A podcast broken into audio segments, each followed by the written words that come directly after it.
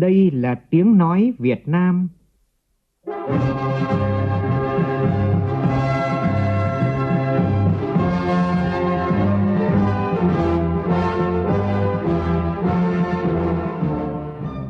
là tiếng nói Việt Nam, phát thanh từ Hà Nội, thủ đô nước Cộng hòa xã hội chủ nghĩa Việt Nam.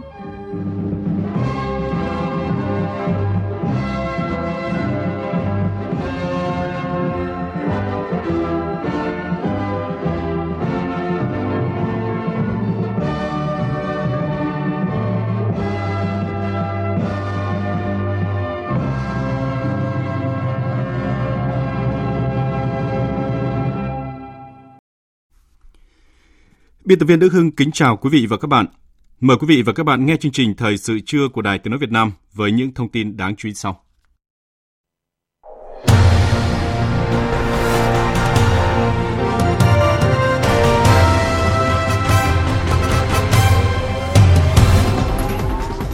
Thủ tướng Chính phủ Phạm Minh Chính đối thoại với nông dân Việt Nam lần thứ tư năm 2022 với chủ đề Tiếp sức hỗ trợ nông dân thực hiện tầm nhìn phát triển nông nghiệp nông thôn bền vững. Trung ương Đoàn Thanh niên Cộng sản Hồ Chí Minh ra quân chiến dịch Thanh niên tình nguyện hè năm 2022. Theo công bố của Tổng cục Thống kê, 5 tháng của năm nay, CPI bình quân cả nước tăng 2,25%. Cán cân thương mại hàng hóa 5 tháng ước tính xuất siêu 516 triệu đô la Mỹ.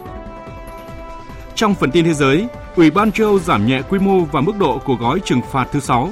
Theo đó, Hungary và những nước thành viên khác có thể tiếp tục mua dầu của Nga. Phim Tam giác buồn giành giải phim hay nhất liên hoan phim Cannes lần thứ 75, hạng mục quan trọng nhất của giải này.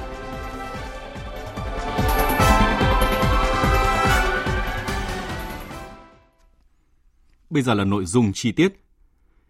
Thưa quý vị và các bạn, vào 8 giờ sáng nay tại Trung tâm Hội nghị tỉnh Sơn La đã diễn ra hội nghị Thủ tướng đối thoại với nông dân Việt Nam lần thứ tư dưới sự chủ trì của Thủ tướng Chính phủ Phạm Minh Chính cùng lãnh đạo các bộ ngành trung ương, địa phương và 500 đại biểu có mặt trực tiếp, trong đó có 300 nông dân tiêu biểu, đại diện cho 12 triệu hộ hội viên nông dân cả nước. Hội nghị còn kết nối trực tuyến tới điểm cầu các tỉnh thành phố trên toàn quốc. Nhóm phóng viên cơ quan thường trú khu vực Tây Bắc phản ánh. Tiếp nối thành công sau 3 lần đối thoại trước, năm nay, Trung ương Hội Nông dân Việt Nam chủ trì, phối hợp với tỉnh Sơn La tổ chức hội nghị Thủ tướng Chính phủ đối thoại với nông dân Việt Nam lần thứ tư với chủ đề Tiếp sức hỗ trợ nông dân, phục hồi phát triển nông nghiệp, nông thôn bền vững. Trong 3 lần đối thoại trước, chỉ có nông dân đối thoại với Thủ tướng Chính phủ.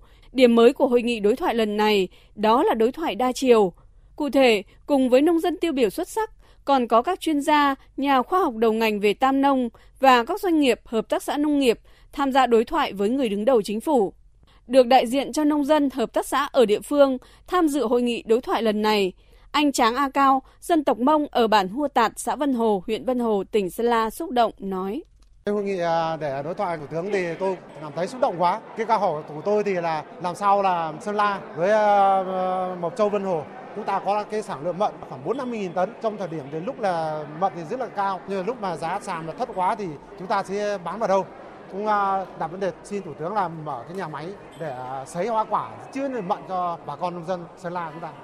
Năm nay, Trung ương Hội Nông dân Việt Nam chọn địa bàn Sơn La để tổ chức hội nghị đối thoại, mang tính chất đại diện phần lớn hơn cho sản xuất nông nghiệp, nông dân, nông thôn khu vực miền núi phía Bắc – Bên cạnh đó, Sơn La còn là điểm sáng trong lĩnh vực nông nghiệp, nông dân, nông thôn, đặc biệt là trong sản xuất nông nghiệp. Từ một tỉnh trung bình trong khu vực, trong thời gian rất ngắn, Sơn La đã trở thành tỉnh có nền sản xuất nông nghiệp phát triển rất mạnh, đặc biệt là trái cây. Trước hội nghị đối thoại đã có gần 2.000 câu hỏi, đề xuất kiến nghị của cán bộ, hội viên nông dân, hợp tác xã, doanh nghiệp gửi tới chính phủ, thủ tướng chính phủ, chủ yếu tập trung vào các nội dung tình hình giá cả vật tư nông nghiệp, thức ăn chăn nuôi tăng cao do ảnh hưởng của dịch COVID-19, các vấn đề liên quan đến những bất cập trong quản lý sử dụng đất đai, thúc đẩy liên kết, hợp tác, phát huy vai trò của các hợp tác xã, khó khăn trong nguồn vốn sản xuất nông nghiệp, về chính sách dạy nghề, chuyển đổi lao động từ nông nghiệp sang công nghiệp. Ông Lương Quốc Đoàn, Ủy viên Trung ương Đảng, Chủ tịch Trung ương Hội Nông dân Việt Nam cho biết. Trong cái đợt này thì có cái nhiều cái kiến nghị à, đó là thứ nhất là cái chính sách dạy nghề để chuyển đổi lao động từ lao động nông nghiệp sang phi nông nghiệp. Cái thứ hai là khi con em nông dân mà chuyển sang làm công nhân các khu đô thị thì cũng là có cơ chế chính sách để có nhà, để làm sao người ta thuê nhà và được mua nhà với những cái chính sách phù hợp. À, thế rồi là cũng kiến nghị là có cơ chế chính sách thúc đẩy mạnh mẽ hơn để phát triển cái kinh tế nông thôn à, để làm sao con em nông thôn của chúng ta khi lớn lên khi trưởng thành thì có thể là tham gia vào các cái lĩnh vực à, phát triển kinh tế nông thôn à, các cái ngành nghề của nông thôn. Tức là ni lông, nhưng không phải là ni hương cũng là phù hợp với lại cái nghị quyết đại hội 13 của đảng chúng ta đặt ra. Đó là thúc đẩy mạnh cái đô thị hóa ở nông thôn. Thì đây là những cái kiến nghị tôi cho là rất phù hợp, rất là đúng, rất là trúng với chính phủ, với thủ tướng chính phủ trong cái kỳ này sau khi nghe các ý kiến kiến nghị đề xuất trong buổi sáng nay, Thủ tướng Chính phủ đã giải đáp cho hội viên nông dân, các doanh nghiệp hoạt động trực tiếp trong lĩnh vực nông nghiệp, các hợp tác xã, các nhà khoa học, các nhà nghiên cứu chính sách những định hướng lớn, chiến lược xây dựng phát triển nông nghiệp, nông dân, nông thôn trong thời gian tới. Nhóm phóng viên cơ quan thường trú khu vực Tây Bắc tiếp tục thông tin. Xin ờ, kính mời Thủ tướng. Vâng, cảm ơn ờ, Thắng với lại ờ, chị Thoan. Thì hai câu hỏi này cũng liên quan đến vấn đề vốn. วัน nãy thì tôi đã trả lời một cái phần rất là quan trọng rồi. Trong vòng gần 4 giờ đồng hồ, cuộc đối thoại giữa Thủ tướng Chính phủ Phạm Minh Chính và bà con nông dân trong cả nước diễn ra hết sức sôi nổi, trên tinh thần cởi mở, thẳng thắn, trách nhiệm. Người đứng đầu chính phủ và đại diện các bộ, ngành trung ương đã lần lượt tiếp thu, giải đáp cặn kẽ từng câu hỏi, băn khoăn của bà con những câu hỏi đưa ra để đối thoại cũng là nỗi niềm, tâm tư, nguyện vọng của đông đảo nông dân Việt Nam, bao quanh các vấn đề về giá vật tư nông nghiệp, giống, thức ăn chăn nuôi tăng cao, vấn đề khó khăn trong nguồn vốn sản xuất nông nghiệp, vấn đề kiểm soát đất đai, phát triển hạ tầng, cơ chế, chính sách hỗ trợ cho phát triển nông nghiệp như về vốn vay, đào tạo việc làm cho lao động nông thôn. Trực tiếp tham dự cuộc đối thoại, ông Trần Như Kiên, Giám đốc Hợp tác xã Nông nghiệp Phương Nam, huyện Yên Châu, tỉnh Sơn La, chia sẻ. Tôi rất ấn tượng câu ờ, trả lời của Thủ tướng Chính phủ là vì Thủ tướng Chính phủ cũng đã trực tiếp chỉ đạo các bộ, các ngành là phải có một cái nhà máy chiếu xạ ở ngoài miền Bắc để giảm giá thành, giảm chi phí cho người nông dân. Nên cái này là một cái mong muốn và cái mơ ước của chúng tôi và chúng tôi cũng xin chân thành cảm ơn người đứng đầu Chính phủ. Cùng tham dự hội nghị đối thoại, chị Trảo Thị Yến, huyện Bát Sát, tỉnh Lào Cai nói Hôm nay thì ừ, tôi có một câu hỏi cho Thủ tướng à, liên quan về người trẻ ở lại để phát triển quê hương. Mình cảm thấy là đây là một cái buổi trao đổi rất là cởi mở và rất là ý nghĩa. Những cái tâm tư, nguyện vọng của chúng tôi đã được Thủ tướng giải đáp và có những cái định hướng. Hội nghị cũng dành thời gian đối thoại giữa Thủ tướng với các hợp tác xã, các doanh nghiệp hoạt động trong lĩnh vực nông nghiệp, nông thôn, các chuyên gia, nhà khoa học. Đây cũng là điểm mới của hội nghị lần này. Trong quá trình đối thoại, Thủ tướng Phạm Minh Chính bày tỏ sự cảm thông, chia sẻ với bà con nông dân và ngành nông nghiệp trước những khó khăn thực tại sau ảnh hưởng bởi đại dịch COVID-19, xung đột Nga-Ukraine, lạm phát trên toàn cầu. Thủ tướng nhấn mạnh, chúng ta phải xây dựng nền kinh tế nói chung và kinh tế nông nghiệp nói riêng, bảo đảm độc lập, tự chủ nhưng vẫn phải chủ động hội nhập sâu rộng, thực chất và hiệu quả, vì hai yếu tố này có mối quan hệ biện chứng hai chiều. Tuy nhiên, đi đôi với quá trình hội nhập, trong một thế giới phẳng như hiện nay thì những tác động thường có xu hướng toàn cầu, cũng bởi thế mà khó khăn luôn hiện hữu, hết khó khăn này sẽ đến khó khăn khác. Thủ tướng lưu ý, chúng ta không thể xa rời thực tiễn, phải đối mặt nhưng quan trọng nhất là không được mất bình tĩnh, không cầu toàn hay nóng vội, nắm chắc thông tin để tìm mọi cách hóa giải khó khăn. Thủ tướng cũng khích lệ việc phải tự chủ vươn lên, dựa vào nội lực, yếu tố con người là chính, nhưng cũng không thể bỏ qua ngoại lực lấy nông nghiệp làm trụ đỡ của nền kinh tế, trong đó nông dân là chủ thể thì cần có sự đoàn kết, thống nhất, phối hợp chặt chẽ, đồng bộ, hiệu quả giữa tất cả các cấp, ngành và bà con. Với một cái tinh thần hết sức là thẳng thắn, chân thành, tình cảm, trách nhiệm để chúng ta có cái cuộc đối thoại ngày hôm nay. Nhưng mà tôi nhắc lại là cái cuộc đối thoại này không thể giải quyết mọi việc của chúng ta được mà theo phân cấp phân quyền thì à, những cái gì thuộc thẩm quyền của các cấp thì các cấp phải tích cực chủ động giải quyết và người nông dân, rồi nhân dân, chúng ta tiếp tục góp ý, tiếp tục ờ, đóng góp ý tưởng. Khó khăn thì thách thức thì thấy rồi đấy. Nhưng mà cái cách làm như thế nào để chúng ta thoát ra cái khó khăn này? Chứ không phải là chỉ nêu cái khó khăn rồi để đấy, để kêu ca, rồi phàn nàn thì lại cũng không được. Ấy thì mỗi người phải có trách nhiệm trên cương vị của mình để mà xử lý những cái khó khăn, thách thức. Làm hết trách nhiệm, làm hết mình, vượt qua chính mình. Đây là cái quan trọng nhất theo kế hoạch công tác, sau hội nghị đối thoại với nông dân, chiều nay ngày 29 tháng 5, Thủ tướng Chính phủ Phạm Minh Chính và đại diện các bộ ngành trung ương tiếp tục có buổi làm việc với Ban Thực vụ tỉnh ủy Sơn La. Chương trình thời sự chưa tiếp tục với các tin quan trọng khác. Năm tháng của năm nay, chỉ số sản xuất toàn ngành công nghiệp tăng 8,3% so với cùng kỳ năm ngoái. Số doanh nghiệp thành lập mới và doanh nghiệp quay trở lại hoạt động tăng hơn 25%. Tuy nhiên, giá xăng dầu biến động đã khiến chỉ số giá tiêu dùng CPI 5 tháng qua tăng 2,25% so với cùng kỳ năm ngoái. Đây là những thông tin đáng chú ý trong báo cáo tình hình kinh tế xã hội tháng 5 và 5 tháng đầu năm nay do Tổng cục Thống kê, Bộ Kế hoạch và Đầu tư vừa công bố sáng nay. Phóng viên Bá Toàn thông tin. Hoạt động sản xuất kinh doanh vẫn duy trì đà phục hồi trong tháng 5 và 5 tháng đầu năm nay. Chỉ số sản xuất toàn ngành công nghiệp tháng 5 ước tính tăng 4% so với tháng trước và tăng 10,4% so với cùng kỳ năm ngoái. Tính chung 5 tháng đầu năm nay, chỉ số sản xuất toàn ngành công nghiệp ước tính tăng 8,3%, trong đó ngành chế biến chế tạo tăng 9,2%. Trong tháng 5, cả nước có hơn 13.000 doanh nghiệp thành lập mới, tăng 15,2% so với cùng kỳ năm ngoái. Cả nước có 5.207 doanh nghiệp quay trở lại hoạt động, tăng 6,4% so với cùng kỳ. Tính chung 5 tháng đầu năm nay, cả nước có hơn 98.000 doanh nghiệp thành lập mới và doanh nghiệp quay trở lại hoạt động, tăng 25,8% so với cùng kỳ năm ngoái. Tổng vốn đầu tư nước ngoài đăng ký vào Việt Nam tính đến ngày 20 tháng 5 năm nay, bao gồm vốn đăng ký cấp mới, vốn đăng ký điều chỉnh và giá trị góp vốn mua cổ phần của nhà đầu tư nước ngoài đạt khoảng 11 tỷ 700 triệu đô la Mỹ. Vốn đầu tư trực tiếp nước ngoài thực hiện tại Việt Nam 5 tháng đầu năm nay ước tính đạt 7 tỷ 700 triệu đô la Mỹ, tăng 7,8% so với cùng kỳ năm ngoái. Ông Phan Hữu Thắng, nguyên cục trưởng Cục Đầu tư nước ngoài, Bộ Kế hoạch và Đầu tư nhận định các cấp quản lý nhà nước về đầu tư nước ngoài từ trung ương cho đến địa phương trong bối cảnh khó tranh chung về kinh tế và đầu tư toàn cầu và trước những khó khăn còn tiềm ẩn của đại dịch Covid-19 đều có những nhận định tốt về khả năng thu hút đầu tư nước ngoài vào Việt Nam trong giai đoạn tới cũng như thể hiện quyết tâm đối với việc nâng cao năng lực tiếp nhận đầu tư của các địa phương, hướng cái sự hỗ trợ của chính quyền địa phương tới cộng đồng doanh nghiệp. Đối với Việt Nam chúng ta thì với những lợi thế nhất định về sự ổn định chính trị xã hội đất nước, kinh tế tiếp tục tăng trưởng ổn định và kết nối quốc tế sâu rộng sẽ tạo cơ hội cho Việt Nam tiếp tục thu hút đầu tư nước ngoài ngày càng tăng. Về kim ngạch xuất khẩu hàng hóa, tính chung 5 tháng đầu năm nay, kim ngạch xuất khẩu hàng hóa đạt hơn 152 tỷ đô la Mỹ, tăng 16,3% so với cùng kỳ năm ngoái. Về cơ cấu nhóm hàng hóa xuất khẩu 5 tháng đầu năm nay, nhóm hàng công nghiệp chế biến chiếm nhiều nhất với 88,6%. Ở lĩnh vực thương mại, giá xăng dầu trong nước tăng theo giá thế giới, giá lương thực, thực phẩm, giá hàng hóa và dịch vụ tiêu dùng thiết yếu tăng theo giá nguyên nhiên vật liệu đầu vào là những nguyên nhân chủ yếu làm chỉ số giá tiêu dùng CPI tháng 5 tăng 0,38% so với tháng trước. Bình quân 5 tháng đầu năm nay, CPI tăng 2,25% so với cùng kỳ năm trước, lạm phát cơ bản tăng 1,1%. Sáng nay, Ủy ban nhân dân tỉnh Hải Dương đã tổ chức lễ khai hội mở vườn thu hái vải xuất khẩu năm 2022 và xuất khẩu các chuyến vải thiều đi các thị trường quốc tế với tổng sản lượng 150 tấn. Đây là chương trình mở đầu cho chuỗi sự kiện quảng bá xúc tiến thương mại vải thiều và các sản phẩm tiêu biểu tỉnh Hải Dương năm 2022.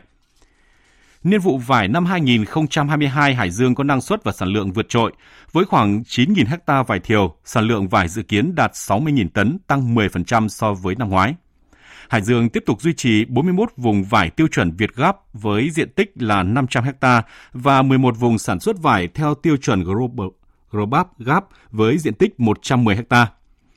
Ông Bùi Văn Thăng, Giám đốc Sở Nông nghiệp và Phát triển Nông thôn Hải Dương cho biết, đến nay vải thiều Hải Dương được kết nối tiêu thụ trong hệ thống phân phối bán lẻ tại các siêu thị lớn ở Hà Nội, thành phố Hồ Chí Minh và các thành phố lớn khác, đồng thời kết nối tiêu thụ qua sàn thương mại điện tử Lazada, Sen Đỏ, Voso và Postmail. Về thị trường, Hải Dương dự kiến xuất khẩu khoảng 5.000 tấn vải đi các thị trường Nhật Bản, Mỹ, Australia, EU, Singapore, Thái Lan khoảng 5.000 tấn. Riêng thị trường Nhật Bản xuất khẩu gần 1.000 tấn xuất khẩu đi các thị trường Đông Nam Á và Trung Quốc với số lượng khoảng 20.000 tấn. Trong khuôn khổ chương trình mở vườn vải, Hải Dương tổ chức hội thi trải nghiệm thu hái vải xuất khẩu. Ủy ban nhân dân tỉnh Bình Thuận vừa phát động chương trình kích cầu du lịch Bình Thuận hè 2022 và khai trương sàn thương mại du lịch Bình Thuận. Tin của đoàn sĩ phóng viên thường trú tại thành phố Hồ Chí Minh.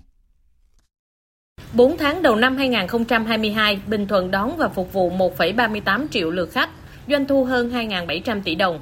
Chương trình kích cầu du lịch Bình Thuận hè 2022 nhằm đẩy mạnh giới thiệu quảng bá du lịch Bình Thuận là một điểm đến an toàn thân thiện, hấp dẫn chất lượng, sẵn sàng chào đón du khách trong nước và quốc tế. Chương trình thu hút sự tham gia đồng hành của nhiều doanh nghiệp kinh doanh du lịch, dịch vụ với nhiều gói sản phẩm hấp dẫn, mới lạ, giá ưu đãi, nâng cao chất lượng dịch vụ và tính chuyên nghiệp, tạo ra các giá trị độc đáo, tăng trải nghiệm cho du khách. Phát biểu tại buổi lễ, ông Nguyễn Trùng Khánh, Tổng cục trưởng Tổng cục Du lịch Việt Nam đánh giá Bình Thuận có những điều kiện tốt nhất để đón đầu cho năm du lịch quốc gia 2023 và sẽ tổ chức thành công năm du lịch với cơ sở vật chất, cơ sở hạ tầng phục vụ du lịch đã được nâng cấp. Trong thời gian tới đây, cái hệ thống uh, cao tốc từ thành phố Hồ Chí Minh ra đến Bình Thuận cũng như là từ ở Bắc vào thì cũng sẽ được hoàn thành trong đầu năm 2023. Cái thứ hai nữa là sân bay Phan Thiết thì cũng đã là một cái dự án đã được đưa vào triển khai và trong thời gian tới khi mà đã có cái kết nối cả đường không, cả đường bộ, cả đường biển, cả đường sắt thì nó sẽ góp phần cho cái việc kết nối đi lại giữa khách du lịch đến với Bình Thuận nó sẽ dễ dàng hơn rất nhiều, rút ngắn thời gian di chuyển.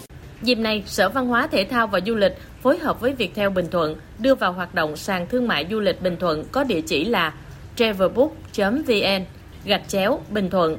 Đây là kênh giao dịch du lịch trực tuyến giúp các doanh nghiệp du lịch kết nối với các đối tác, các thị trường tiềm năng trong và ngoài nước, giao dịch nhanh chóng, tiện ích và hiệu quả. Thời sự VOV, nhanh, tin cậy, hấp dẫn. Sáng nay tại huyện Bá Thước, tỉnh Thanh Hóa diễn ra lễ gia quân chiến dịch thanh niên tình nguyện hè 2022 do Trung ương Đoàn Thanh niên Cộng sản Hồ Chí Minh tổ chức. Tới dự có Ủy viên Bộ Chính trị, Phó Chủ tịch Thường trực Quốc hội Trần Thanh Mẫn, Bí thư Trung ương Đảng, Chủ tịch Ủy ban Trung ương Mặt trận Tổ quốc Việt Nam Đỗ Văn Chiến và lãnh đạo các ban ngành trung ương và địa phương và gần 10.000 đoàn viên thanh niên, sinh viên tình nguyện. Phản ánh của phóng viên Phương Thoa. Chiến dịch thanh niên tình nguyện hè năm nay triển khai với nhiều hoạt động ý nghĩa tại 74 huyện nghèo thuộc 26 tỉnh, 54 xã, đặc biệt khó khăn vùng bãi ngang ven biển và hải đảo thuộc 12 tỉnh và 33 làng thanh niên lập nghiệp do Trung ương Đoàn đầu tư xây dựng giai đoạn 2001-2020. Chiến dịch tình nguyện hè năm nay diễn ra từ ngày 1 tháng 6 đến 31 tháng 8 với phương châm rộng khắp, an toàn, hiệu quả, bền vững, gắn với nhiệm vụ chính trị, nhu cầu thực tế từng địa phương đơn vị. Bí thư thứ nhất Trung ương Đoàn Thanh niên Cộng sản Hồ Chí Minh Nguyễn Anh Tuấn cho biết. Bên cạnh các nội dung truyền thống, chiến dịch năm nay sẽ có những hoạt động mới để phù hợp với bối cảnh và tình hình phát triển kinh tế xã hội của đất nước như tập trung tổ chức chăm lo, khám sàng lọc các bệnh lý hậu COVID-19 cho người dân, thành lập đội hình chuyển đổi số cộng đồng để hỗ trợ nâng cao năng lực số cho thanh thiếu nhi và người dân. Chiến dịch thanh niên tình nguyện hè năm nay với mục tiêu sửa chữa 2.000 km là mới 500 km đường giao thông nông thôn, xây dựng mới 500 tuyến phố khu vực đô thị văn minh, trồng mới 6 triệu cây xanh, xây dựng mới 700 nhà nhân ái, nhà tình nghĩa, nhà khăn quàng đỏ, nhà bán chú, xây mới và cải tạo nâng cấp hàng trăm nhà vệ sinh trong trường học, xây dựng 1.000 điểm sinh hoạt vui chơi cho thanh thiếu nhi, công trình vì đàn em thân yêu – Đặc biệt, chương trình vận động đoàn viên thanh niên đề xuất 300.000 ý tưởng sáng kiến, tư vấn hướng nghiệp, giới thiệu việc làm cho đoàn viên thanh niên, hỗ trợ dự án khởi nghiệp sáng tạo của thanh niên. Phát biểu tại lễ gia quân, Phó Chủ tịch Thường trực Quốc hội Trần Thanh Mẫn đề nghị phương án triển khai các nội dung mới của chiến dịch năm nay phải bám sát với những chỉ đạo mới của Đảng, Chính phủ trong việc đẩy mạnh chuyển đổi số quốc gia kinh tế số, đổi mới, sáng tạo, các hoạt động phải tổ chức thiết thực phù hợp với từng nội dung, từng đối tượng ở các địa bàn triển khai, làm cho chiến dịch thanh niên tình nguyện hè trở thành một điểm đến hấp dẫn để đoàn viên thanh niên, học sinh, sinh viên mong muốn tìm đến để được giúp đỡ trải nghiệm, qua đó được rèn luyện cống hiến và trưởng thành hơn. Ngay sau lễ gia quân, các đội hình tình nguyện đã triển khai hoạt động thăm khám, cấp phát thuốc cho người dân hậu Covid-19 tại huyện Bá Thước, tỉnh Thanh Hóa, khởi công xây dựng điểm trường mầm non, tặng sân chơi thiếu nhi trẻ em, thăm mẹ Việt Nam anh hùng, tập huấn chuyển đổi số, cộng đồng, khởi công xây dựng ngôi nhà khăn quàng đỏ, công trình nhà vệ sinh cho em và công trình thắp sáng đường quê. Cũng sáng nay, Thành đoàn Đà Nẵng tổ chức lễ phát động chiến dịch thanh niên tình nguyện hè năm 2022. Tin của phóng viên Tuyết Lê tại miền Trung. Tại lễ phát động trao công trình thanh niên cho các đơn vị trên địa bàn thành phố, cụ thể trao 14 công trình sân chơi thiếu nhi, hỗ trợ 15 công trình sửa chữa nhà vệ sinh cho em và kinh phí xây nhà nhân ái tặng hộ nghèo, tổng trị giá hơn 3 tỷ đồng. Ngoài ra, thành đoàn còn tặng 20.000 cây giống keo lá tràm cho thanh niên miền núi phát triển kinh tế. Dịp này, thành đoàn Đà Nẵng ra mắt các đội hình tình nguyện như đội hình thanh niên tình nguyện tiếp sức mùa thi, đội thanh niên tình nguyện chuyển đổi số cộng đồng, đội thanh niên chuyển giao khoa học công nghệ, đội thanh niên tình nguyện khám bệnh phát thuộc miễn phí và đội thanh niên tình nguyện vì đàn em thân yêu. Sau lễ phát động chiến dịch thanh niên tình nguyện hè, tuổi trẻ thành phố Đà Nẵng tổ chức dọn vệ sinh môi trường tại khu vực bãi biển đường Hoàng Sa, quận Sơn Trà, thành phố Đà Nẵng. Anh Lê Công Hùng, Phó Bí thư Thành đoàn Đà Nẵng cho biết. Có đoàn chiến dịch thanh niên tình nguyện đến à, tất cả các bộ đoàn, cơ sở. Qua đó đem sức trẻ, cái nhiệt huyết của tuổi trẻ của mình đi đến những cái vùng khó khăn, giúp đỡ cho bà con nhân dân, giúp đỡ cho các em thiếu nhi tại các tỉnh, các công trình xây dựng các khu vui chơi cho trẻ em, nhà nhân ái, hỗ trợ cho thanh niên cây giống phát triển kinh tế xã hội. Tuổi trẻ của thành phố thì mong muốn chiến dịch năm nay với mục đích đó là an toàn trong mùa dịch, đồng thời triển khai tốt các đội hình để qua đó đem các sức trẻ, các nguồn lực đến cho các em thanh thiếu nhi cũng như là bà con nhân dân. Sáng nay tại Hà Nội diễn ra lễ đón nhận bằng xếp hạng di tích quốc gia đặc biệt Thăng Long Tứ Chấn, đền Voi Phục và đền Quán Thánh Hà Nội. Tới dự có Phó Thủ tướng Chính phủ Vũ Đức Đam. Chủ tịch nước Nguyễn Xuân Phúc, Chủ tịch Quốc hội Vương Đình Huệ gửi lãng hoa chúc mừng. Đền Voi Phục và đền Quán Thánh là hai trong số bốn ngôi đền di tích lịch sử quan trọng trong Thăng Long Tứ Chấn. Trong đó, nằm trên quận Ba Đình, đền Voi Phục Thủ Lệ được vua Lý Thánh Tông cho xây dựng vào năm 1065, thờ Đức Thánh Linh Lang Đại Vương – Đền Quán Thánh là di tích lịch sử, kiến trúc nghệ thuật nổi tiếng gắn liền với sự hình thành của kinh thành Thăng Long. Đền được xây dựng vào năm 1160 dưới triều nhà Lý. Thay mặt lãnh đạo Đảng, Nhà nước, Phó Thủ tướng Vũ Đức Đam trao bằng xếp hạng di tích quốc gia đặc biệt Thăng Long Tứ Trấn, đền Voi Phục và đền Quán Thánh cho quận ủy, Ủy ban nhân dân quận Ba Đình. Sáng nay, hàng trăm gia đình từ nhiều tỉnh, thành phố trên cả nước đã về thủ đô Hà Nội tham dự lễ trao giải Đại sứ Văn hóa đọc năm 2022. Đây là sân chơi để thúc đẩy phong trào đọc sách, sáng tác văn học nghệ thuật trong thế hệ trẻ. Phóng viên Bích Ngọc phản ánh. Con tên là Trần Khương Duy, con học sinh lớp 7A4 của trường Trung học cơ sở Nguyễn Đăng Đạo ở thành phố Bắc Ninh ạ. Con giới thiệu về cuốn sách Giấy men phiêu lưu ký ạ. Con chọn cuốn sách này là bởi vì ở trong tác phẩm Giấy men phiêu lưu ký có rất nhiều bài học đáng ghi nhớ trong cuộc đời. Bản thân em học phải biết nghĩ đến người khác. Tôi là Lê Hồng Ngọc, học sinh lớp 8A11 trường Trung học cơ sở Dịch Vọng ở thành phố Hà Nội. Tôi chọn cuốn sách Đôi giày khiêu vũ ờ, để tham gia cuộc thi Đại sứ văn hóa đọc năm 2012 tại vì tôi có một đam mê về khiêu vũ và từ nhỏ tôi đã được học cũng như là rèn luyện về bộ môn này nên là tôi đã chọn cuốn sách này hơn nữa là cuốn sách muốn khuyên nhủ chúng ta là hãy cháy hết mình vì đam mê dù phải di chuyển một đoạn đường khá dài, nhưng nhiều em nhỏ cùng gia đình vẫn thấy rất hào hứng, mong chờ lễ trao giải Đại sứ Văn hóa đọc 2022. Sau 3 tháng phát động, cuộc thi đã nhận được gần 10.000 bài dự thi từ học sinh các tỉnh thành phố Hà Nội, Hải Phòng, Bắc Ninh, Phú Thọ, Lạng Sơn, Huế, Đà Nẵng, Khánh Hòa, vân vân.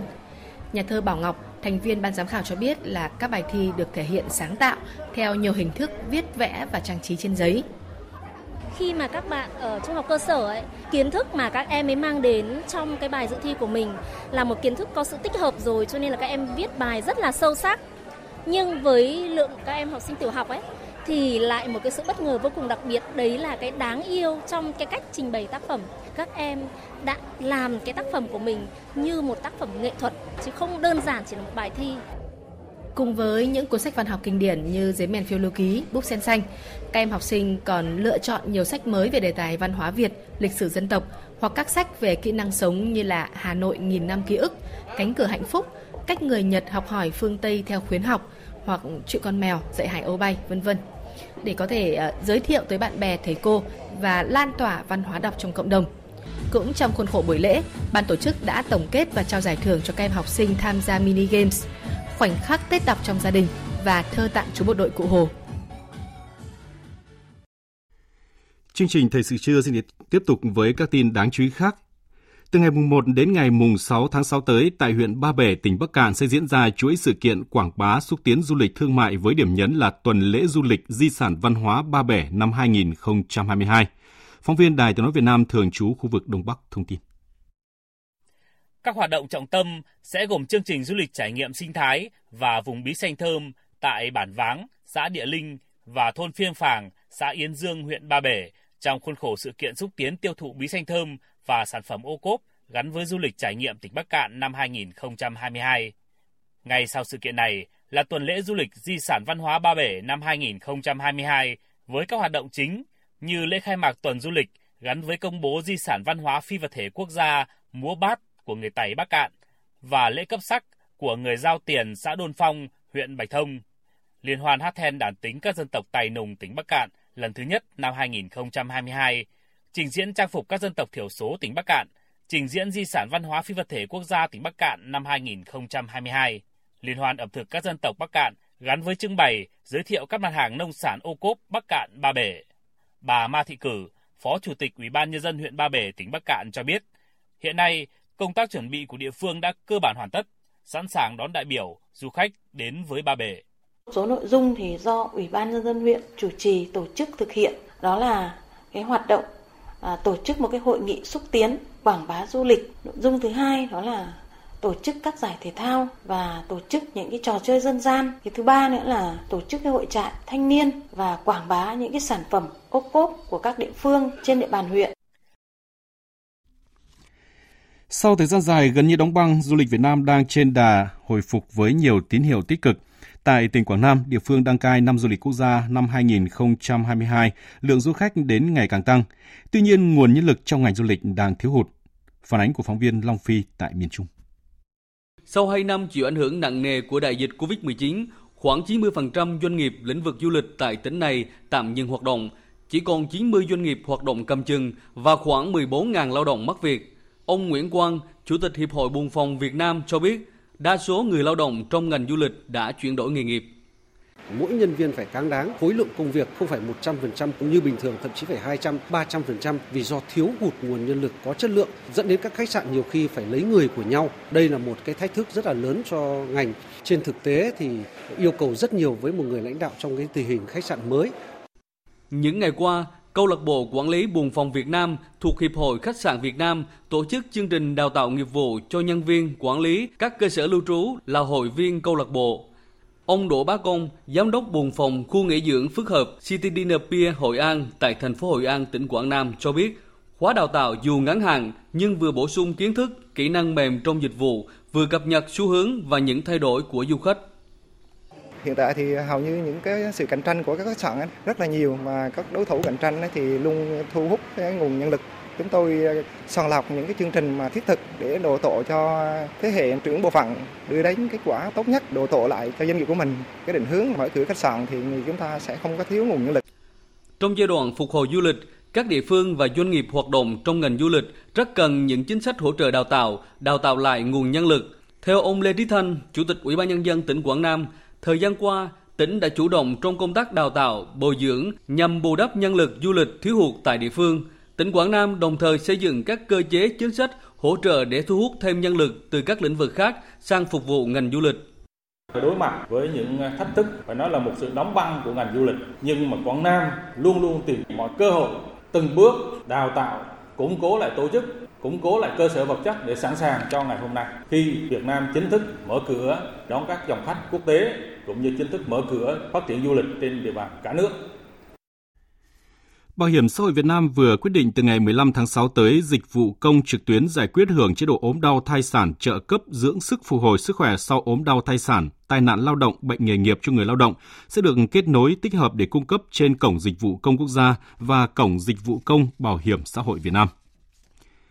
Để thực hiện quyết định số 08 của Thủ tướng Chính phủ về chính sách hỗ trợ tiền thuê nhà cho người lao động, Ủy ban nhân dân tỉnh Bến Tre đã ban hành kế hoạch hỗ trợ tiền thuê nhà trọ cho hơn 18.500 công nhân lao động trên tinh thần khẩn trương đúng đối tượng. Dự tính tổng số tiền hỗ trợ là trên 33 tỷ đồng. Phóng viên Nhật Trường thông tin. Hiện nay trên địa bàn tỉnh Bến Tre có hai khu công nghiệp là khu công nghiệp Giao Long và An Hiệp đều đóng trên địa bàn huyện Châu Thành. Tại đây có 46 doanh nghiệp đang hoạt động, thu hút trên 34.200 công nhân lao động. Qua thống kê của ngành chức năng, có hơn 18.500 lao động phải thuê nhà trọ sẽ được hỗ trợ tiền theo quyết định 08 của Thủ tướng Chính phủ với mức hỗ trợ là 500.000 đồng trên một người một tháng đối với người lao động đang làm việc và hỗ trợ 1 triệu đồng trên một người trên một tháng đối với người lao động quay trở lại thị trường lao động. Dự tính tổng số tiền hỗ trợ cho công nhân lao động trên 33,3 tỷ đồng trong đó hỗ trợ người lao động đang làm việc khoảng 14.800 người với số tiền khoảng 22,2 tỷ đồng. Hỗ trợ người lao động quay trở lại thị trường lao động khoảng 3.700 người lao động với số tiền hơn 11 tỷ đồng. Do Bến Tre không thuộc bốn vùng kinh tế trọng điểm được quy hoạch thành lập theo quyết định của Thủ tướng Chính phủ, nên người lao động làm việc tại các doanh nghiệp ngoài các khu công nghiệp trên địa bàn tỉnh chưa được hỗ trợ theo quyết định số 08 của Thủ tướng Chính phủ. Sở Lao động Thương binh Xã hội tỉnh Bến Tre đang phối hợp với các cơ quan hữu quan khẩn trương thực hiện công tác này, tối đa đến hết tháng 7 năm nay phải hoàn thành. Hai ngày qua, thông tin về vụ bạo lực trong học sinh của trường quốc tế American Academy ở An Phú, Thủ Đức, thành phố Hồ Chí Minh vào ngày 26 tháng 5 liên tiếp được đăng tải trên mạng xã hội. Có nhiều ý kiến của các phụ huynh, chuyên gia giáo dục xung quanh vấn đề này. Và ngày hôm qua, Bộ Giáo dục và Đào tạo đã có văn bản gửi Ủy ban nhân dân thành phố Hồ Chí Minh chỉ đạo xử lý vụ việc. Hai ngày qua, mạng xã hội xôn xao khi một phụ huynh tại thành phố Hồ Chí Minh livestream tố cáo việc con gái mình bị đánh tại trường quốc tế American Academy ở An Phú, thành phố Thủ Đức, thành phố Hồ Chí Minh. Cháu bị thương tích và sang chấn tâm lý nặng nề. Tuy nhiên, theo phụ huynh này, khi đến trường làm việc, nhà trường lại không cho bà gặp cháu gái bị tố đã hành hung con của mình và đẩy sự việc để hai bên gia đình tự giải quyết với nhau. Sau sự việc này, có nhiều ý kiến khác nhau giữa các phụ huynh, trong đó một số ý kiến chỉ trích nhà trường xử lý vụ việc chưa thỏa đáng, một số ý kiến lại cho rằng cách xử lý của trường là hợp lý, hợp với môi trường giáo dục của một trường quốc tế. Tiến sĩ Vũ Thu Hương, chuyên gia giáo dục cho rằng vụ việc gây bức xúc cho phụ huynh bởi nhà trường đã chưa xử lý ngay mâu thuẫn của các học sinh, xử phạt học sinh vi phạm. Khi phụ huynh bức xúc vào cuộc thì mâu thuẫn đã bị đẩy lên cao và khó giải quyết hơn. Vậy thông thường các trường phải xử lý kỷ luật của các em ngay từ trước khi những câu chuyện này ờ, để đến phụ huynh can thiệp. Và việc mà nhà trường ứng xử theo cách là mới chỉ tìm cách, gọi là, giảm những cái căng thẳng của phụ huynh thì thông thường sẽ không khiến cho phụ huynh cảm thấy thoải mái và họ sẽ bức xúc, dẫn đến làm ảnh hưởng đến môi trường học tập của các cháu. Tôi nghĩ rằng nhà trường cũng có cái sai khi họ xử lý không kịp thời. Tuy nhiên là phụ huynh nóng tính quá và đã làm ảnh hưởng đến môi trường học tập của các con. Sau khi nhận được thông tin phản ánh về vụ việc, ngày hôm qua, Bộ Giáo dục và Đào tạo đã có công văn số 2217 gửi Ủy ban nhân dân thành phố Hồ Chí Minh về việc chỉ đạo xử lý vụ việc bạo lực trong học sinh tại trường quốc tế American Academy. Theo đó, Bộ Giáo dục và Đào tạo đề nghị Ủy ban nhân dân thành phố Hồ Chí Minh chỉ đạo các cơ quan đơn vị chức năng có liên quan nhanh chóng xác minh thông tin và xử lý vụ việc kịp thời đúng quy định, đảm bảo an toàn và ổn định tâm lý cho học sinh, giáo viên và phụ huynh. Thông tin xử lý vụ việc phải gửi về Bộ trước ngày 31 tháng 5 năm 2022. Quý vị và các bạn đang nghe chương trình Thời sự trưa của Đài Tiếng Nói Việt Nam và trước khi chuyển sang phần tin thế giới là một số thông tin về thời tiết với biên tập viên Mai Hồng. Thưa quý vị và các bạn, hôm nay ở vùng núi Bắc Bộ, Tây Nguyên và Nam Bộ có mưa rào và rông, cục bộ có mưa to, miền Trung thì có nắng nóng. Đêm nay và đêm mai ở khu vực vùng núi và trung du Bắc Bộ có mưa vừa, mưa to, có nơi mưa rất to, với lượng mưa phổ biến từ 60 đến 100 mm mỗi đợt, có nơi trên 120 mm mỗi đợt. Ở khu vực đồng bằng Bắc Bộ có mưa rào và rông, cục bộ có mưa to. Khu vực Hà Nội chiều nay có khả năng xảy ra nắng nóng cục bộ với nhiệt độ cao nhất trong ngày từ 34 đến 36 độ. Chiều tối, đêm nay và đêm mai, Hà Nội có mưa rào và rông, cục bộ có mưa to. Khu vực từ Thanh Hóa đến Phú Yên có nắng nóng với nhiệt độ cao nhất từ 35 đến 37 độ, có nơi trên 37 độ. Khu vực đồng bằng Bắc Bộ, Sơn La, Hòa Bình có nắng nóng cục bộ với nhiệt độ cao nhất từ 34 đến 36 độ. Từ ngày mai, nắng nóng ở các khu vực trên có khả năng dịu dần. Chiều và đêm mai ở khu vực Thanh Hóa đến Thừa Thiên Huế có mưa rào và rông, cục bộ có mưa to. Ở Tây Nguyên và Nam Bộ, trong ngày và đêm nay có mưa rào và rông. Mưa rông ở Tây Nguyên và Nam Bộ có khả năng kéo dài đến giữa tuần sau. Trên biển thì trong ngày và đêm hôm nay, các vùng biển ở phía Nam có mưa rào và rông. Xin được tiếp tục chương trình thời sự trưa với các tin thế giới đáng chú ý. Ủy ban châu Âu mới đây phải giảm nhẹ quy mô và mức độ của gói trừng phạt thứ 6 dự kiến nhằm vào Nga liên quan tới chiến dịch quân sự đặc biệt của nước này tại Ukraine. Theo đó, Hungary và những nước thành viên khác có thể tiếp tục mua dầu của Nga từ các đường ống dẫn dầu. Điều này một lần nữa cho thấy những thách thức mà Liên minh châu Âu phải đối mặt trong xử lý quan hệ với Nga bởi khối 27 nước thành viên đã quá phụ thuộc vào khí đốt dầu mỏ và than đá của Nga. Biên tập viên Thu Hoài tổng hợp thông tin. Theo đề xuất mới, lệnh cấm vận của Liên minh châu Âu sẽ không bao gồm dầu mỏ và khí đốt được vận chuyển qua các đường ống mà sẽ chỉ tập trung vào các nguồn cung cấp qua đường tàu biển. Điều này cũng đồng nghĩa với việc châu Âu chấp nhận giảm sức nặng của các biện pháp trừng phạt để duy trì mặt trận thống nhất trong cuộc đối đầu với Nga. Các nguồn tin châu Âu cho biết, các nhà ngoại giao Liên minh châu Âu có thể đạt được nhất trí về đề xuất ngay trước thềm cuộc họp Hội đồng châu Âu khai mạc vào ngày mai. Là thủ tướng tại vị lâu nhất trong Liên minh châu Âu, Thủ tướng Hungary Viktor Orbán kiên quyết phản đối bất kỳ lệnh cấm vận nào đối với nhiên liệu thô và tinh chế của Nga, cho rằng một hành động như vậy sẽ là đòn giáng mạnh vào nền kinh tế đất nước Ngoại trưởng Hungary Pito Sijato nhấn mạnh. Unanimity. We are not ready to allow anybody uh, to make Hungarian people Chúng tôi không cho phép bất kỳ ai bắt người Hungary phải trả giá cho chiến tranh. Chúng tôi có làn ranh đỏ và đó chính là nguồn cung cấp năng lượng an toàn. 65% nhu cầu dầu của chúng tôi là từ Nga. và trong trường hợp lệnh cấm này có hiệu lực, nền kinh tế của Hungary sẽ bị trao đảo bởi sẽ không thể mua đủ dầu để vận hành đất nước và nền kinh tế. Sự phản đối của Hungary đã khiến triển vọng đạt được một thỏa thuận về gói trừng phạt thứ 6 nhằm vào Nga ngay tại cuộc họp Hội đồng Liên minh châu Âu vào cuối tháng này trở nên khó khăn hơn. Tại cuộc họp với nhóm 7 nền công nghiệp phát triển hàng đầu G7 mới đây, Bộ trưởng Kinh tế Đức Robert Habeck đã một lần nữa nhấn mạnh Điều quan trọng vẫn là châu Âu phải đoàn kết. Đó là lý do tại sao tất cả các quốc gia phải nỗ lực để giảm sự phụ thuộc vào dầu mỏ. Điều đó bao gồm cả Hungary, nếu bạn lấy đó làm cơ sở thảo luận, thì một thỏa thuận là hoàn toàn có thể. Các cuộc thảo luận chuyên sâu đang diễn ra và cuộc họp Hội đồng châu Âu sắp tới sẽ quyết định chúng ta đạt được thỏa thuận hay phải xem xét các công cụ khác. Theo hãng tin Bloomberg, nỗ lực của châu Âu rõ ràng đang gặp thử thách và trên thực tế đã có ba nước châu Âu là Ba Lan, Bulgaria và Phần Lan đã phải chứng kiến nguồn cung khí đốt bị thu hẹp đáng kể do từ chối thanh toán khí đốt của Nga bằng đồng rúp. Một số công ty năng lượng châu Âu thậm chí còn chấp nhận tìm kiếm những đường vòng để mua khí đốt của Nga bất chấp điều này có thể khiến họ bị tuyết còi. Ở diễn biến liên quan trong cuộc điện đàm với Tổng thống Pháp Emmanuel Macron và Thủ tướng Đức Olaf Scholz, Tổng thống Putin một lần nữa nhấn mạnh Nga sẵn sàng tìm cách vận chuyển ngũ cốc bị mắc kẹt tại các cảng của Ukraine, song yêu cầu phương Tây trước tiên cần dỡ bỏ các lệnh trừng phạt trong bối cảnh leo thang khủng hoảng lương thực toàn cầu. Theo nhà lãnh đạo Nga, những khó khăn trong việc cung cấp ngũ cốc cho các thị trường trên toàn cầu là kết quả từ chính các chính sách kinh tế và tài chính sai lầm của các nước phương Tây. Nga sẵn sàng giúp tìm ra các phương án để hoạt động xuất khẩu ngũ cốc không bị cản trở, bao gồm cả việc xuất khẩu ngũ cốc của Ukraine từ các cảng Biển Đen. Tổng thống Nga Putin cho biết Nga sẵn sàng tăng xuất khẩu phân bón và các sản phẩm nông nghiệp nếu có lệnh trừng phạt chống lại nước này được dỡ bỏ. Liên quan đến vụ xả súng tại Uvalde, Mỹ, nhiều người dân thị trấn tiếp tục đến đặt hoa và thắp nến trước cửa trường học để tưởng nhớ các nạn nhân. Tại buổi lễ, Tổng thống Mỹ Joe Biden kêu gọi người dân Mỹ đoàn kết nhằm giúp đất nước mạnh mẽ hơn sau vụ xả súng.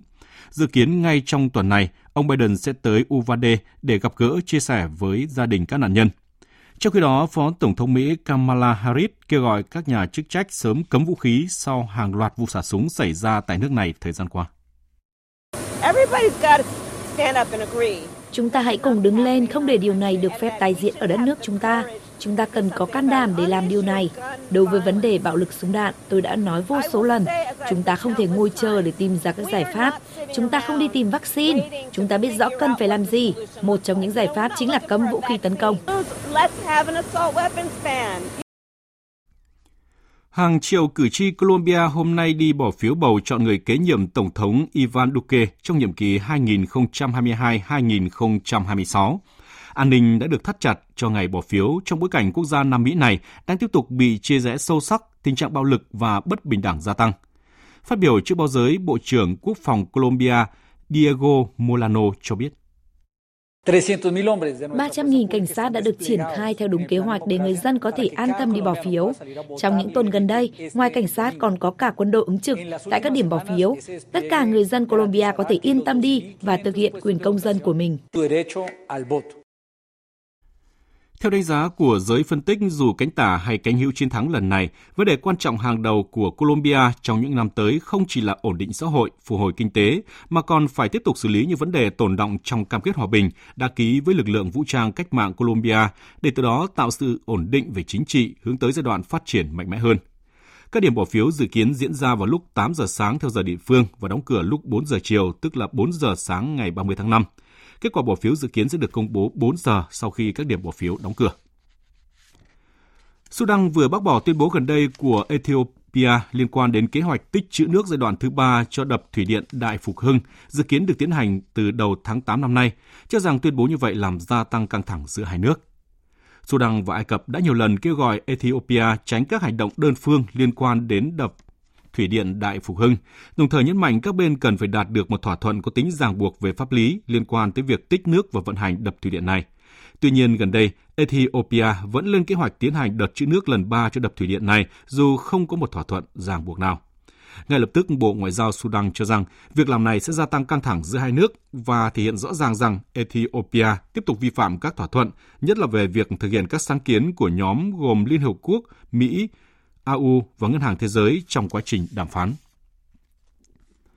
Tại Đông Bắc Brazil, ít nhất 34 người thiệt mạng do mưa lớn tại khu vực bang Pernambuco, trong đó có 29 trường hợp chỉ tính riêng trong ngày hôm qua.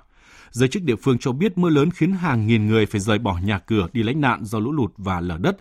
Tổng thống Brazil đã gửi lời chia buồn và đoàn kết tới các gia đình nạn nhân, khẳng định chính phủ sẽ làm mọi việc để có thể xoa dịu nỗi đau. Đồng thời cho biết lực lượng vũ trang, Bộ Quốc phòng và Bộ Công dân cũng đang triển khai các nhóm hỗ trợ các chiến dịch cứu hộ và cung cấp cứu trợ cần thiết cho các gia đình bị ảnh hưởng. Cuộc khủng hoảng thiếu hụt sữa bột công thức kéo dài suốt nhiều tuần qua tại Mỹ vẫn chưa có dấu hiệu lắng dịu. Nhiều bang tại nước này đã báo cáo những trường hợp trẻ phải nhập viện do bố mẹ không tìm được loại sữa công thức phù hợp hay không thể mua trên mạng với giá cắt cổ. Chính quyền thành phố New York mới đây đã phải ban bố tình trạng khẩn cấp trong khi quân đội Mỹ đã phải triển khai các chuyến bay tiếp tế từ châu Âu. Biên tập viên Thu Hoài tổng hợp thông tin. Những kệ hàng sữa công thức trống trơn tại các siêu thị ở thành phố New York, những đứa trẻ sơ sinh phải nhập viện tại Nam Carolina, Georgia, Tennessee do thiếu hụt dinh dưỡng. Đây là những hình ảnh khó có thể tưởng tượng là đang diễn ra ngay tại chính nước Mỹ. Con trai tôi cần sữa công thức. Tôi không hiểu tại sao việc thiếu sữa lại kéo dài đến vậy. Giờ đã là tháng 5, trong khi việc thiếu sữa đã bắt đầu từ tháng 2. Tôi tưởng nó sẽ chỉ kéo dài một vài tuần hoặc một đến hai tháng thôi. Theo cơ quan tổng hợp dữ liệu toàn diện về thực phẩm trên thị trường Mỹ Data Assembly, trong tuần đầu tiên của tháng 5, dự trữ ở Mỹ thấp hơn 43% so với mức bình thường. Một số bang như Texas, Kansas, Iowa hay Tennessee thậm chí còn chịu ảnh hưởng nặng nề hơn vì hơn 50% các nhãn hiệu sữa dành cho trẻ sơ sinh chính đều đã hết hàng. Đầu tuần này, một máy bay quân sự chở 32 tấn sữa bột công thức trẻ em đầu tiên đã rời căn cứ quân sự của Mỹ tại Ramstein, Đức để tới thành phố Indianapolis, bang Indiana, nơi đặt trụ sở của hãng sữa Nestle. Lượng sữa bột này sẽ đáp ứng khoảng 15% nhu cầu trong nước. Đây là một phần chiến dịch không vận mang tên Chiến dịch không vận sữa bột do Tổng thống Joe Biden phát động nhằm giải quyết tình trạng thiếu hụt sữa bột trẻ em đang xảy ra tại nền kinh tế số 1 thế giới. Thư ký báo chí Nhà Trắng Jen Psaki cho biết. Tổng thống sẽ tiếp tục sử dụng mọi công cụ có thể để giải quyết cuộc khủng hoảng. và đây cũng là công việc đã được tiến hành trong nhiều tuần và nhiều tháng nay. Để tăng nguồn cung cũng như đảm bảo mặt hàng này sẽ luôn sẵn sàng trên kệ. Tối qua, Liên hoan phim Cannes lần thứ 75 chính thức khép lại với giải Cành cọ vàng được trao cho phim tạm dịch là Tam giác buồn, một bộ phim châm biếm của đạo diễn người Thụy Điển Ruben Östlund.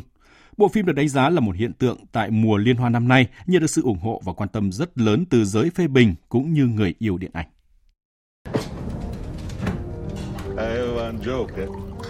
Do you know how to tell a communist Triangle of Sadness kể về một cặp đôi người mẫu được mời lên một du thuyền xa hoa với những hành khách siêu giàu đã bị mắc kẹt cùng các tỷ phú trên một hoang đảo sau một trận bão. Những tình huống khôi hài diễn ra, hé lộ góc khuất của những người giàu có. La Palme d'Or revient au metteur en scène de Triangle of Sadness.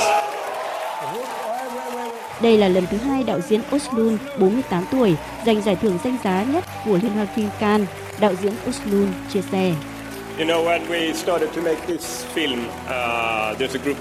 chúng tôi bắt đầu làm bộ phim này, tôi nghĩ chúng tôi có một mục tiêu là cố gắng tạo ra một bộ phim thú vị cho khán giả và mang đến nội dung kích thích tư duy.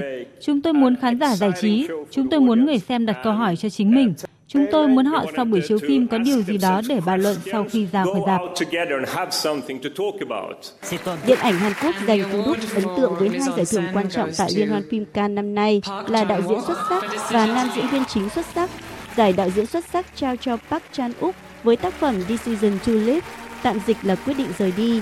Giới phê bình nhận định đây là một bộ phim kinh dị lãng mạn chấn động với kịch bản và tính cách của từng nhân vật được phát triển một cách hợp lý, Song Kang Ho, nam diễn viên được biết đến với vai diễn trong phim Parasite, đạt giải Oscar năm 2020, nhận giải nam diễn viên chính xuất sắc nhất cho bộ phim Broker, tạm dịch là người môi giới.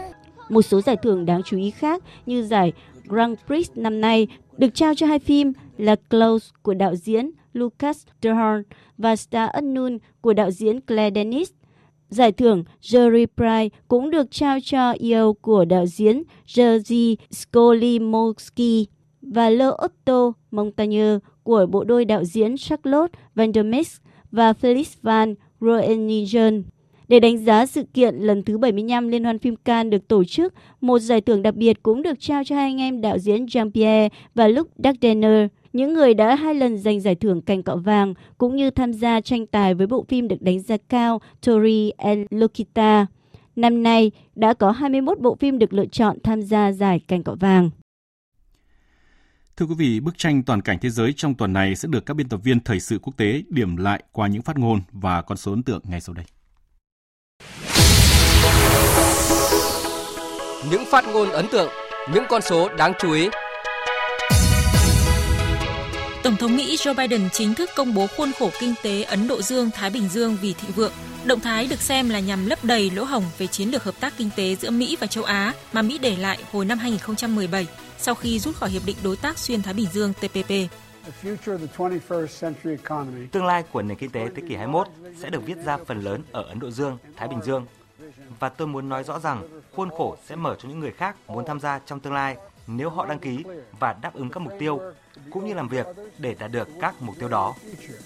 Khuôn khổ kinh tế Ấn Độ Dương-Thái Bình Dương gọi tắt là IPFF không phải là một thỏa thuận thương mại truyền thống và được cho là sẽ tập trung vào các thách thức cấp bách hiện nay như là chuỗi cung ứng, năng lượng sạch hay phi carbon hóa. Đây là một ngày đáng thất vọng đối với Hội đồng Bảo an. Hội đồng đã từ chối thực hiện hành động đáp trả việc Triều Tiên phóng tên lửa đạn đạo xuyên lục địa. Đại sứ Mỹ tại Liên Hợp Quốc Linda Thomas Greenfield mô tả cuộc bỏ phiếu tại Hội đồng Bảo an Liên Hợp Quốc về một lệnh trừng phạt Triều Tiên là một ngày đáng thất vọng. Cuộc bỏ phiếu theo đề xuất của Mỹ sau loạt vụ thử tên lửa đạn đạo của quốc gia này, nhưng Nga và Trung Quốc đã phủ quyết vì không ủng hộ việc gia tăng trừng phạt, thay vào đó là gỡ bỏ một phần trừng phạt để thúc đẩy đối thoại với Triều Tiên. Trung Quốc mong muốn mối quan hệ với quần đảo Solomon sẽ là hình mẫu cho quan hệ giữa nước này với các quốc đảo Thái Bình Dương khác. Đó là khẳng định của Ngoại trưởng Trung Quốc Vương Nghị trong chuyến thăm Solomon, chặng dừng chân đầu tiên trong chuyến công du 8 quốc đảo Thái Bình Dương của ông. Giới quan sát gọi đây là chuyến công du lịch sử của Ngoại trưởng Trung Quốc với mục tiêu thúc đẩy một tầm nhìn phát triển chung đầy tham vọng từ an ninh đến nghề cá với cộng đồng bao trùm ở Nam Thái Bình Dương. Sự hiện diện ngày càng tăng của Trung Quốc ở khu vực cũng đang khiến cho cuộc đua giành ảnh hưởng ở đây tăng tốc. Trong bài phát biểu đầu tiên sau khi nhậm chức, tân thủ tướng Australia Anthony Albanese khẳng định đã đến lúc Australia cần phải thúc đẩy mạnh mẽ hơn nữa sự kết nối với khu vực. Chúng ta cần tăng cường kết nối với khu vực. Chúng ta cần đưa ra nhiều lời đề nghị hỗ trợ hơn. Nếu không, chúng ta sẽ còn thấy nhiều hậu quả. Với thỏa thuận đã đạt được với quần đảo Solomon, chúng ta biết rằng Trung Quốc sẽ tiếp tục tìm kiếm nhiều thỏa thuận hơn nữa với khu vực. Đã có hơn 300 người mắc và nghi mắc bệnh đậu mùa khỉ tại các quốc gia vốn hiếm khi ghi nhận căn bệnh này, đang làm dấy lên nhiều mối lo ngại cho nền y tế toàn cầu. Nhiều quốc gia châu Âu kêu gọi người dân và giới chức y tế nâng cao cảnh giác, đồng thời chuẩn bị sẵn sàng vaccine để ứng phó nếu dịch lan rộng. Chuyên gia Rosamund Lewis thuộc chương trình khẩn cấp của Tổ chức Y tế Thế giới đưa ra cảnh báo. Những gì diễn ra hiện nay cho thấy số ca mắc đậu mùa khỉ ở một số quốc gia có thể sẽ tiếp tục tăng lên. Đây cũng là lý do tại sao chúng tôi coi đây là một tình huống đáng lo ngại dù rủi ro vẫn ở mức thấp. Trong tuần, cả thế giới lại bàng hoàng với vụ xả súng đẫm máu ở trường tiểu học Prop, bang Texas của Mỹ, khiến ít nhất 21 người thiệt mạng, đa số là trẻ em. Số lượng súng khổng lồ và việc người dân có thể sở hữu dễ dàng được coi là nguyên nhân chính khiến Mỹ ghi nhận hàng loạt vụ xả súng. Vận động viên bóng rổ người Mỹ Daniel Lee đã phải thốt lên rằng, bây giờ mua súng còn dễ hơn mua sữa bột cho trẻ em. Đó là điều khó tin nhưng lại là thực tế ở Mỹ. Tiếp tục chương trình thời sự trưa nay là trang tin thể thao. Tối 28 tháng 5, đội tuyển Việt Nam đã có trận đấu tập với đội tuyển U23 các tiểu vương quốc Ả Rập Thống Nhất trong khuôn khổ đợt tập huấn tại Dubai. Đây là trận đấu nhằm đánh giá giả soát đội hình lối chơi của U23 Việt Nam trước khi di chuyển sang Uzbekistan tham dự vòng chung kết U23 châu Á 2022. Chính vì vậy, huấn luyện viên Jong Gung Kun đã tận dụng tối đa cơ hội để tất cả các cầu thủ đều được ra sân. Với tính chất của một trận đấu tập, huấn luyện viên Gong U Kun đã bố trí hai đội hình thi đấu khác nhau cho hai hiệp đấu. Ông cũng không đặt nặng về vấn đề tỷ số và động viên các cầu thủ cố gắng bộc lộ tốt nhất khả năng của mình. Sau 90 phút thử nghiệm lối chơi mới trước một đối thủ chất lượng, mặc dù để thua đội bạn 0-3 trong một thế trận khá cân bằng, nhưng huấn luyện viên Gong Ukun đánh giá các học trò đã làm rất tốt và hoàn thành nhiệm vụ được thử nghiệm trong sơ đồ 4-3-3.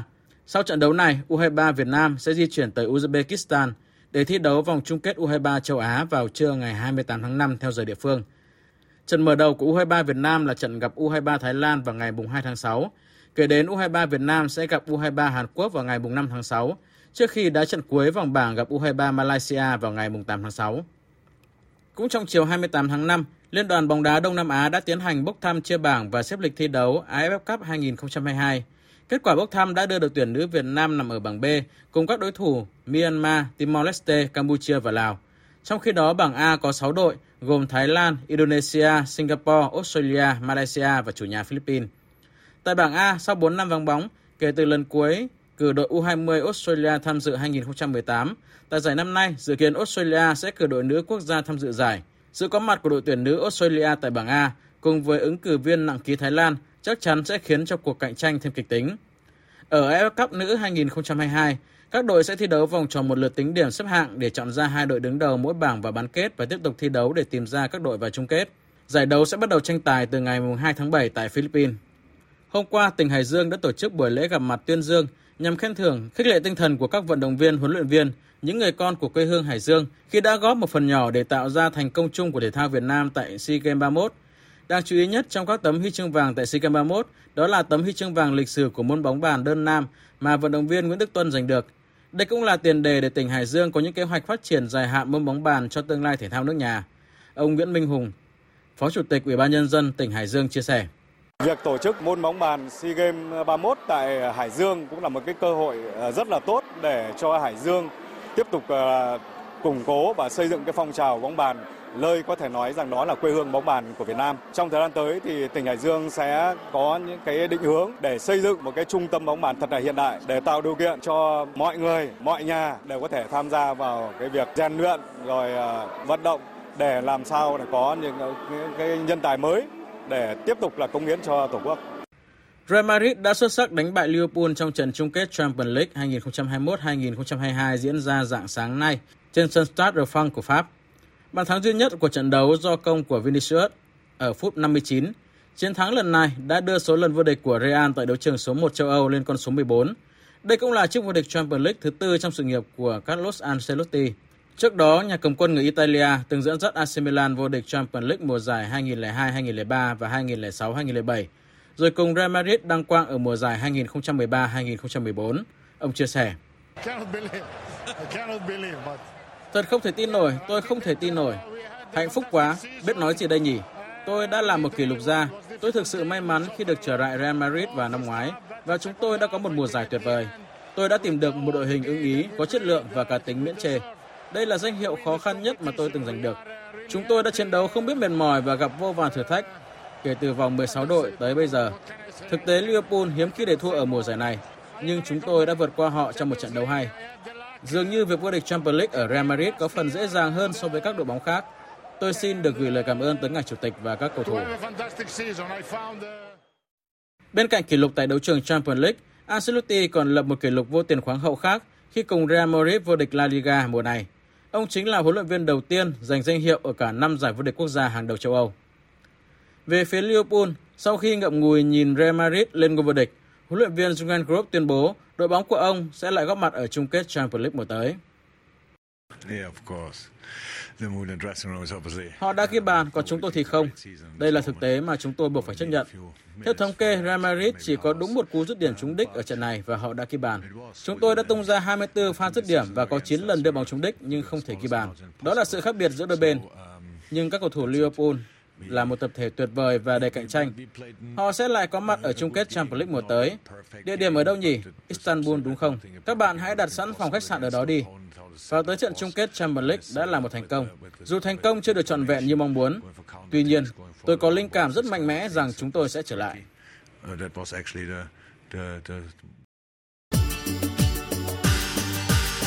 Dự báo thời tiết